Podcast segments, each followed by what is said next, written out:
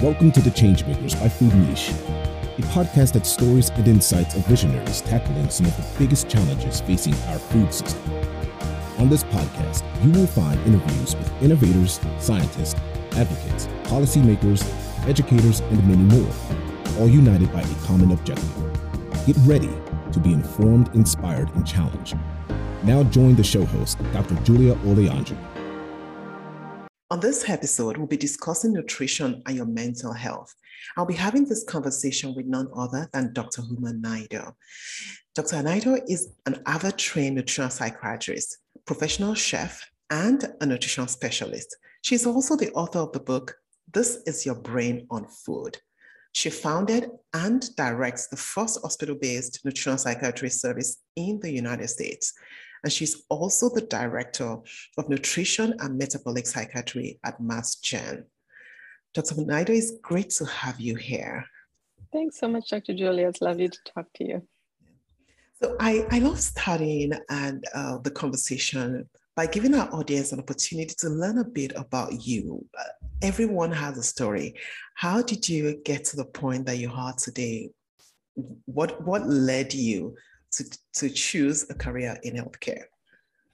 Sure, you know, it, it stems to my stems and goes back to my childhood, my family of origin. I grew up in a very large South Asian family, uh, surrounded by a lot of food and love, nurturance, but also a lot of science. Um, my, I spent the daytime with my grandparents, uh, who taught me yoga and meditation and healthy eating, just because my grandma would, you know, pick fresh vegetables from the garden. I'd help her. She'd cook meals. We'd sit down and all eat together because my mom was in medical school during the day. So I, I feel like I learned a lot from my environment culturally, as well as from the science aspect, because I had aunts and uncles um, who were in the medical profession, as well as some who were Ayurvedic practitioners. So it was sort of this combination of holistic health, but with allopathic medicine as well. And when I you know, knew that I loved and wanted to do psychiatry, I found myself asking the question, why aren't we asking what more people can be doing to feel better? Um, what about mindfulness? What about how they're eating? Um, we know that the medications uh, cause side effects, you know, but we were not asking those questions. And a very important aha moment for me early on in my career with a patient, and I do describe it in the book, you know, he was upset because he caught, thought that I caused him to gain weight because of a prescription for Prozac. And being very early in my career, I was a little intimidated because he was kind of raising his voice at me. And I was a new trainee, but I was able to see that he was drinking this very large cup of coffee. And I asked him about what he put into it. And I realized that when I explained to him the empty calories he was consuming, more than a quarter cup of processed creamer, eight teaspoons of just pure refined sugar, um, his eyes lit up. And that really was my aha moment, because interpreting empty calories to him, showing him what that meant, really made him feel empowered to make a change. And we grew to have a good therapeutic relationship over time. He slowly made adjustments and lost weight. He felt better. He needed a low dose of medication. And those things were very powerful to me early on in my career. And knowing that doctors don't learn enough about nutrition, I really decided to dive deeper. Now, the, the culinary journey came really because of, I have a, uh, Julia Child is my food hero. And so I would watch her as I was, you know, studying, and uh, coming from that large family, I never really learned to cook because everyone else cooked, and I would watch her, and that's how I taught myself with my mom's recipes and grandmother's recipes. And when I found out that she really was known for her se- her second career, which is her culinary career, I thought, you know, why not me? Why why why can't I go and study more and learn about this? I was very fortunate, Doctor Julia, when mentorship mentors at my hospital, you know, understood the things I was doing and realized that the gut microbiome research was coming forward, nutritional psychiatry was moving forward, and really offered me the opportunity to start the clinical service that I did. So you, it, it gave me the ability to use utilize my training in different areas to help people with their emotional well-being. And I still prescribe medications, but I do feel we need more tools in the toolbox. That's uh, that's amazing. That's actually amazing. And I realize that for a lot of people, the family of origin plays a, a, a large role, a big role in um, career decisions and also in interest, general interest as well. And it's it's so good to yes. see how, how this integrates in your story. So let's go a little bit into nutritional psychiatry. Um, some people might not be familiar with this term. Do you mind explaining what exactly uh, this field of medicine is? Sure. So it's a very new, uh, new field, and it really has come about, Doctor Julia, because of the emerging research in the last one to two decades around the gut microbiome and the gut-brain connection. And really, I like to say that the gut-brain connection helps to unpack and explain the food-mood connection. The um, nutritional psychiatry, very simply, is the use of healthy whole foods and nutrients based on the scientific evidence, which I write about in my book, to improve your mental well-being. And you don't have to have a mental health diagnosis. You could be feeling a little bit, you know, sluggish and a little bit blue during the pandemic. You may be feeling that you're not sleeping well or have more anxiety than usual. And you can actually use nutrition as a very powerful tool. Because think about it this way, we eat, we eat every day. Why not we do it a little bit better to improve our mental well-being? That's, that's really interesting. That, and, and I absolutely agree with you. The more people know, uh, the more they can do, the more, the better they can live. And one of the things uh, that we've seen, and one of the reasons why I am very passionate about this podcast and other methods of educating people is, like, a lot of times people know that they can do something to improve their quality of life, and they turn to the internet for information. And a lot of times the loudest voices out there might not be the most knowledgeable. So giving people like you, people that are really knowledgeable about um, what is really going on in the human body and what are the newest information that's coming out of the scientific community, a platform to share, to share and educate people. So they know that the information they're getting is really, really reliable, and they can actually act on it confidently. And I, I just thought about the example you gave about your patient that was upset that he's gaining weight.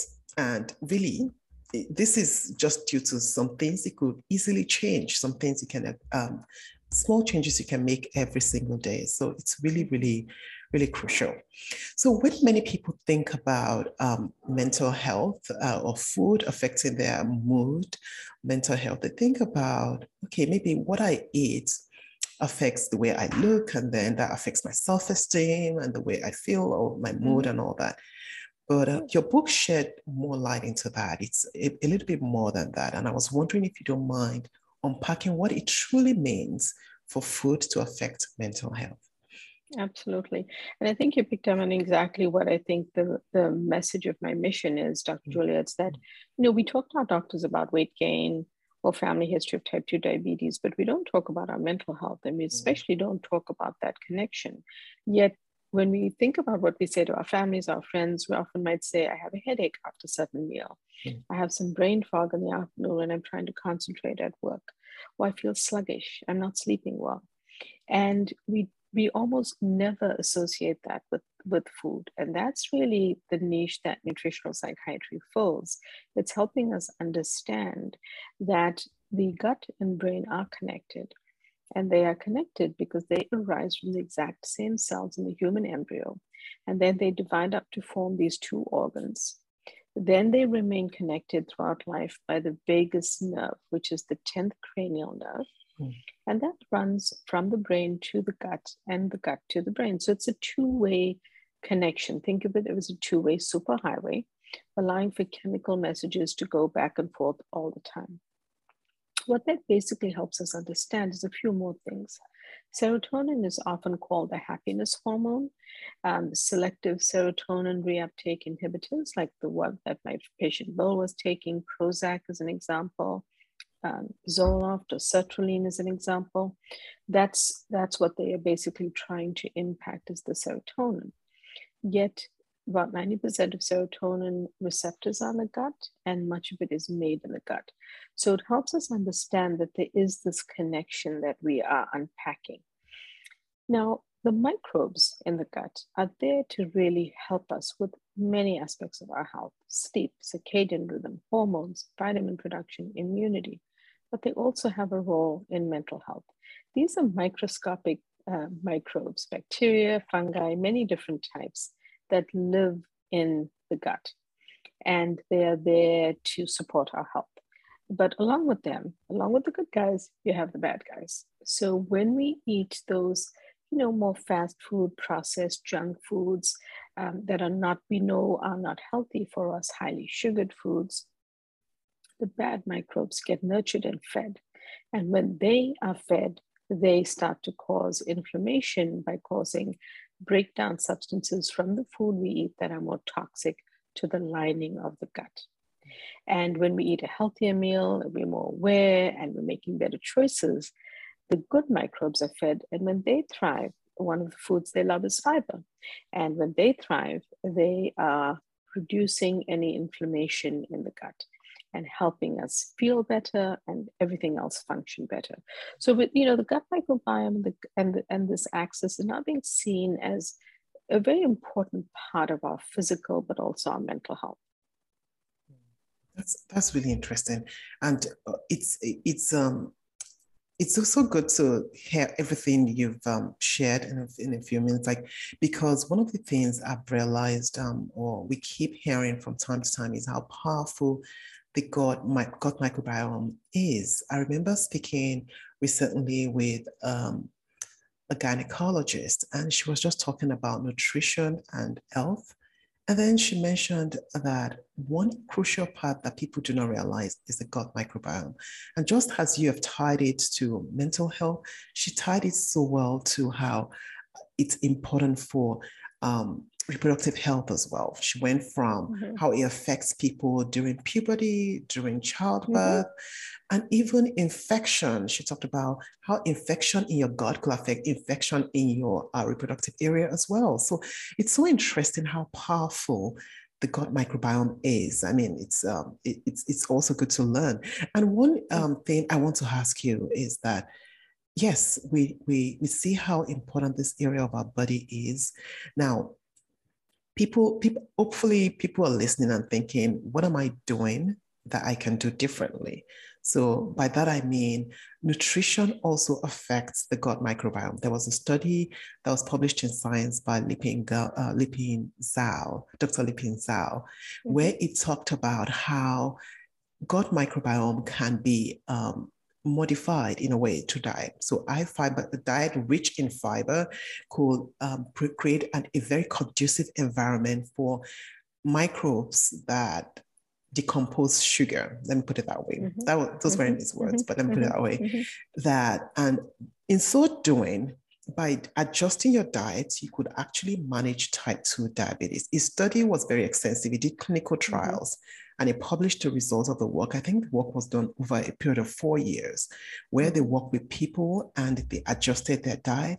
And it was very remarkable to see how changes in diet could play out remarkably in, um, in overall well-being, improving people's health. So my, my question, my next question is, is to um, kind of like share with us briefly. I noticed in your book, which is a very remarkable piece of work. Uh, thank you for sharing so much with us. Okay. Yeah, um, I noticed that you had specifics. I guess your background as a chef as well also brought okay. a lot into this. You shared specifics in terms of um, the type of food you chose to eat when um, you, you found out that you weren't feeling so well, you had some medical challenges, and you shared how specific food types you chose to pick, some things you decided to eat. And I was wondering um, if you don't mind sharing a little bit about how people can intentionally improve uh, their gut health by making better food choices. And if you could share some food types as well, that would be great. Absolutely. So, you know, I, I was unexpectedly in a medical situation where my own health was challenged, and um, from being someone who didn't experience angst or anxiety or worry uh, on a regular basis, I was very concerned about being in treatment. And I really realized my, uh, you know, it was a, it was a very humbling point in my career, because I realized that I was, I could lean into and tap into what I was teaching other people to do to improve how I was um, managing my own symptoms. And it was really a good way to test the hypothesis, but also experience it from both, both sides, both as being the client or the doctor. You know, I think that it starts with how we are eating today. And I would just ask anyone listening to us today to think, you know, over the pandemic, have you picked up a food habit that you wish you hadn't? That's a good place to start, because many of us have. And uh, we know that the statistics from the pandemic have shown that in the U S, most people have gained weight than not, and that they're struggling with something, either emotional health or physical health, but people are emotionally definitely having a more difficult time. We know this because studies have also shown an uptick of depression, anxiety, use of substances, so alcohol and drugs, as well as other things. So it bears the question, you know, think about what, what you wish you could change and start there. Things that you can do to clean up your, um, your eating are just simply starting to reduce, lower the processed kind of junk foods, packaged foods that are in your kitchen cabinets. And you're relying on those foods versus having them once in a while. The added and refined sugars in foods. A lot of people don't realize that um, savory foods, pasta sauces that are store-bought, salad dressings, ketchup, um, all have a lot of added sugar in them. So understanding where those refined and added sugars are and, and lowering those foods becomes important. Processed vegetable oils are pro-inflammatory, so they actually cause more inflammation in the gut and are not healthy for us for that reason. But fast food restaurants tend to use these oils all the time because they're less expensive. So cutting back on those fast foods, understanding where you're getting your nutrition becomes important. Another category is sort of trans fats, the, the, the fats that are really in those kind of packaged uh, shelf-stable goods, and artificial sweeteners is another category to be wary of. So think about where in your diet, what you're doing, what can you clean up a little bit, and what can you change? Can you find a healthy alternative to that candy bar? Can you, you know, create something um, with fruit that is a healthier choice, because fruit will give you nutrients and fiber, and my favorite are berries. So um, that's one another way to think about it. Things that you can start to include are actually simpler than you realize, but most people ignore them, Doctor Julia, because they think, oh, well, you know, my doctor's just saying eat a salad. But leafy greens, you know, the, the greener the better. They contain a nutrient called folate, which is vitamin B nine.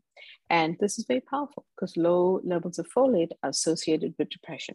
So just having a bed of leafy greens in which you, you build a bigger salad is actually a really good thing to do for yourself every day. Plus, fiber is what feeds those gut microbes and makes them healthy, makes them work for us. So fiber is contained in vegetables, fruit, beans, nuts, seeds, legumes, and healthy whole grains. Just start adding those into your diet, and you will start to create any gut healing that you might need. You will help to take care of those gut microbes.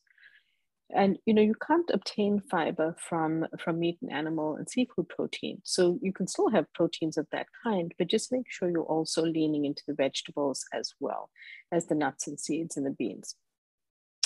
Other things that you can do, omega threes. Now, people have heard the term, and you get omega three fatty acids from fatty fish like salmon, sardines, anchovies, but you get some plant-based sources, Um, chia seeds, flax seeds, walnuts. So these are just a very few of the many foods I talk about in the book. You know, I talk about over two hundred foods in the book, but here's the thing.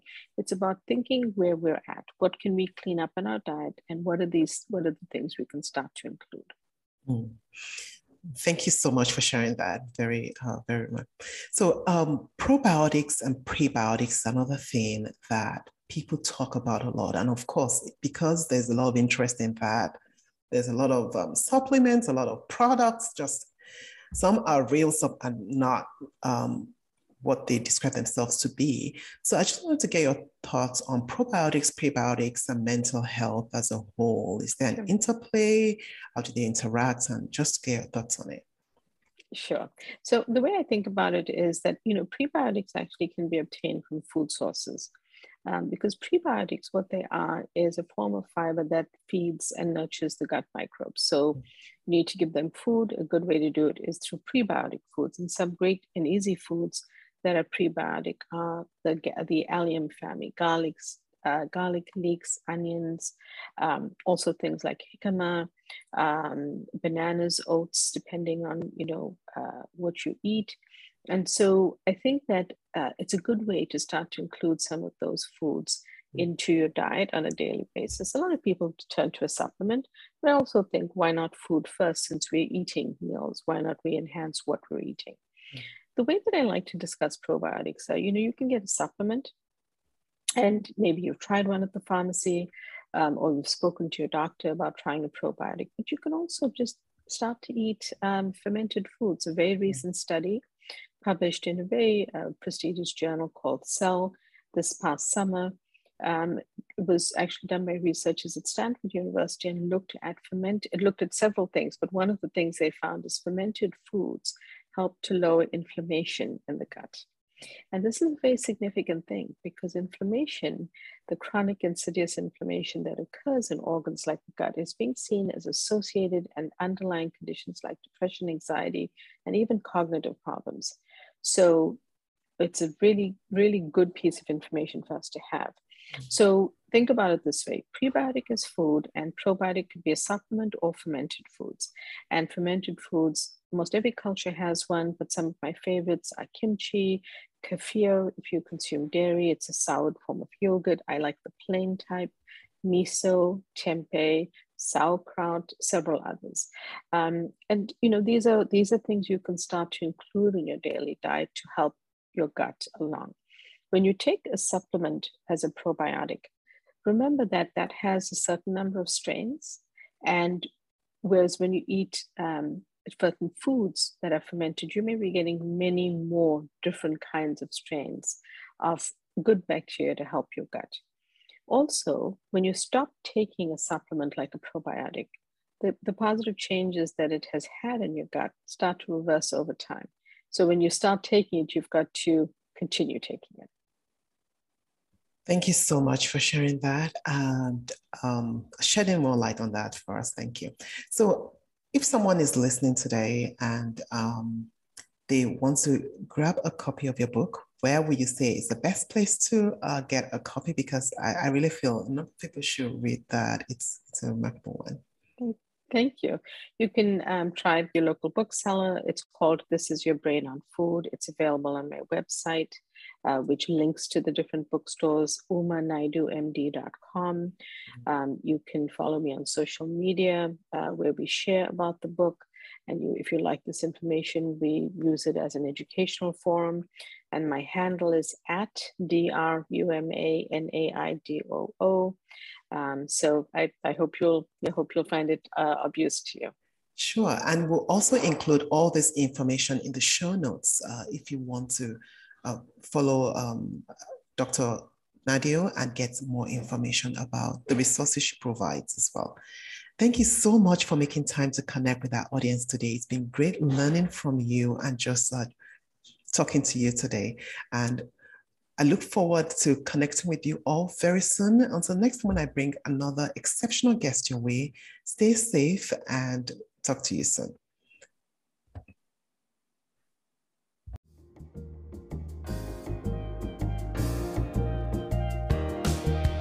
Thank you for listening, and until the next time we bring another exceptional leader your way, stay in touch with us on all social media platforms. Find details in the show notes.